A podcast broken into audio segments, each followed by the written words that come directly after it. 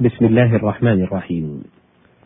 الحمد لله رب العالمين، والصلاة والسلام على نبينا محمد وعلى آله وصحبه أجمعين. أيها المستمع الكريم، السلام عليكم ورحمة الله وبركاته، وحياك الله وبياك مع غريب القرآن. والآن نستعرض غريب القرآن على حروف المعجم لفظا لفظا، الهمزة والباء والباء. قال الله تعالى في سورة عبس: وفاكهة وأبا. الأب هو المرعى مطلقا، وقال شمر مرعى السوائم. وأنشد: فأنزلت ماء من المعصرات فأنبت أبا وغلب الشجر. وقيل هو للبهائم بمنزلة الفاكهة للناس، هو المرعى المتهيئ للرعي والجز، من أب لكذا أي تهيأ أبا وأبابة وأبابا. وأب إلى وطنه أي نزع إليه وتهيأ لقصده. قال الأعشى: صرمت ولم أصرمكم وكصارم أخ قد طوى كشحا وأب ليذهبا. وأب لسيفه تهيأ ليبتدره.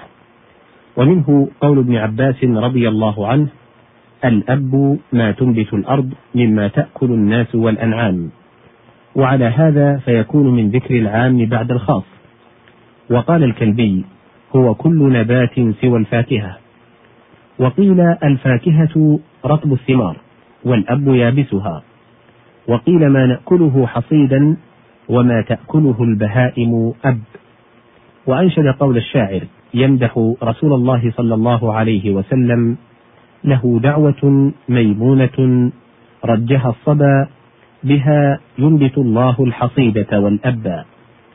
وقيل إنما سمي أبا لأنه يأب.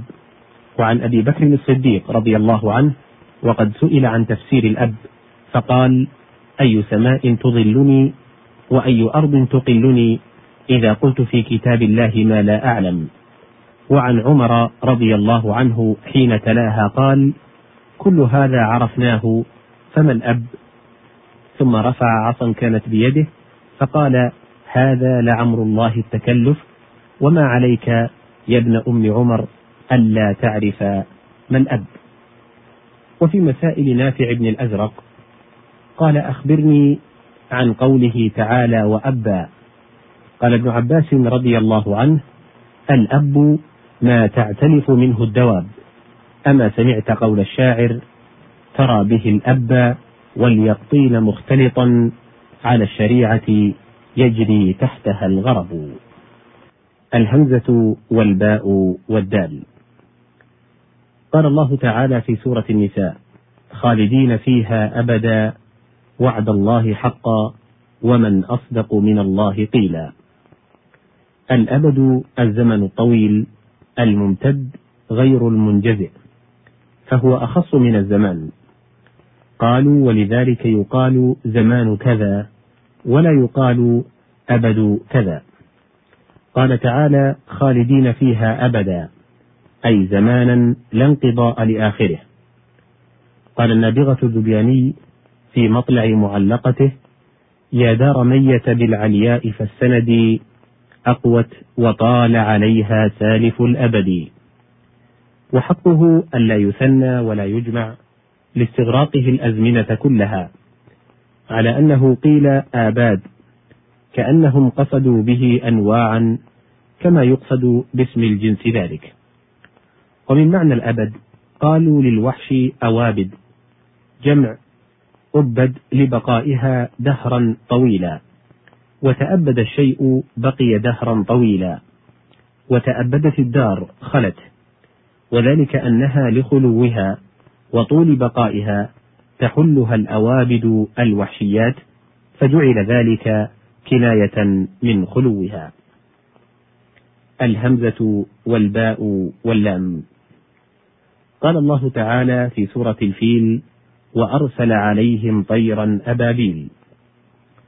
في مسائل نافع بن الأزرق لابن عباس رضي الله عنه قال: أخبرني عن قوله تعالى: طيرا أبابيل. قال ابن عباس رضي الله عنهما: ذاهبة وجائية تنقل الحجارة بمناقيرها وأرجلها فتبلبل عليهم فوق رؤوسهم. أما سمعت قول الشاعر: وبالفوارس من ورقاء قد علموا أحلاس خيل على جرد أبابيل. الهمزة والثاء والثاء. قال الله تعالى في سورة مريم: وكم أهلكنا قبلهم من قرن هم أحسن أثاثا ورئيا. قوله أثاثا أي متاعا. قال محمد بن نمير الثقفي: أهاجتك الضعائن يوم بانوا بذريء الجميل من الأثاث. والريء الكسوة الظاهرة وما ظهر. والأثاث الكثير من متاع الدنيا، كذا أطلقه الراغب، وقال غيره: هو ما جد من فرش البيت، والخريت ما قدم منها. وأنشد: تقادم العهد من أم الوليد لنا دهرا وصار أثاث البيت خريتا. وقد نقل الهروي القولين، فقال: قال الأزهري: هو متاع البيت، وقال غيره: ما يلبس منها، وقيل: هو المال مطلقا. وعن ابن عباس في قوله تعالى: أثاثا ومتاعا إلى حين، أي مالا. قال الراغب: وقيل للمال كله إذا كثر أثاث، ولا واحد له من لفظه، وفيه نظر، إذ واحده أثاثه كتمر وتمرة. الهمزة والثاء والراء. قال الله تعالى في سورة الأحقاف: إيتوني بكتاب من قبل هذا أو أثارة من علم. أثارة من علم أي بقية. وقال الراعي: وذات أثارة أكلت عليه نباتا في أكمته قصارا، أي بقية من شحم أكلت عليه. والبيت في اللسان منسوبا إلى الشماخ وليس في ديوانه. وقال البغدادي: البيت من قصيدة للراعي، مدح بها سعد بن عبد الرحمن بن عتاب بن أسيد، عدتها 57 بيتا. وبعض القصيدة في الأغاني. الهمزة والثاء والميم. قال الله تعالى في سورة الفرقان: ولا يزنون ومن يفعل ذلك يلقى أثاما.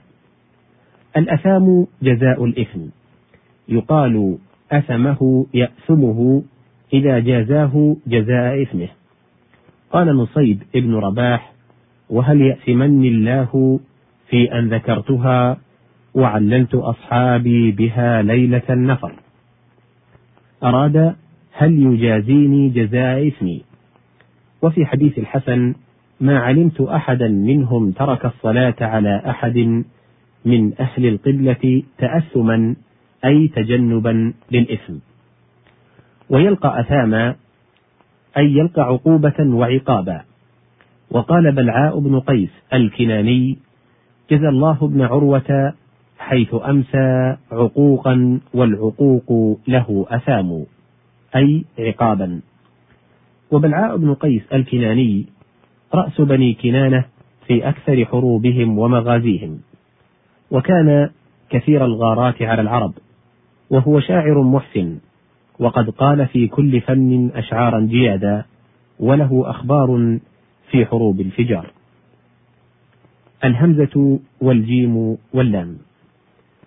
قال الله تعالى في سورة المائدة: من أجل ذلك كتبنا على بني إسرائيل، أي من جناية ذلك وجر ذلك، وهي مصدر أجلت ذلك عليه. قال الخنوت: وأهل خباء صالح ذات بينهم قد احتربوا في عاجل أنا آجله، فأقبلت في الساعين أسأل عنهم سؤالك بالشيء الذي أنت جاهله. آجله أي جانيه، وجار ذلك عليه. ويقال: أجلت لي كذا وكذا، أي جررت إلي وكسبته لي.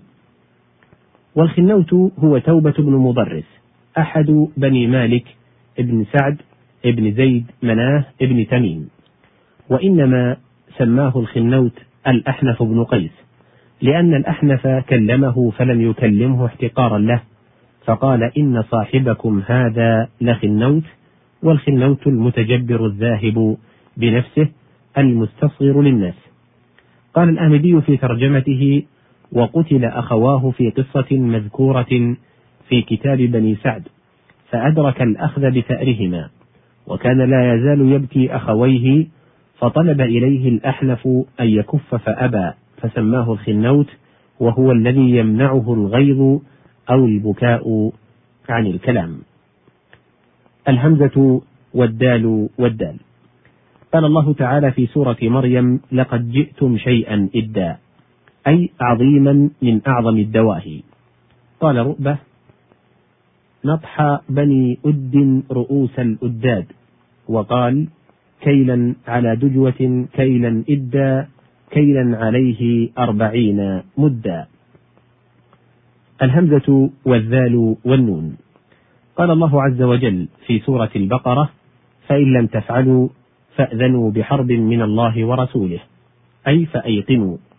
يقال: أذنت بالشيء فأنا أذين به، كما قال امرؤ القيس: فإني أذين إن رجعت مملكا بسير ترى فيه الفرانق أزورا، وهو في الديوان بلفظ وإني زعيم، وفي اللسان والصحاح أذين ومعناه زعيم، والزعيم هو الكافل والضامن. يقول: إن عاد لي ملكي بعد هذه الرحلة فأنا كفيل بأن أسير سيرا شديدا ترى منه الأسد مائل العنق من شدته.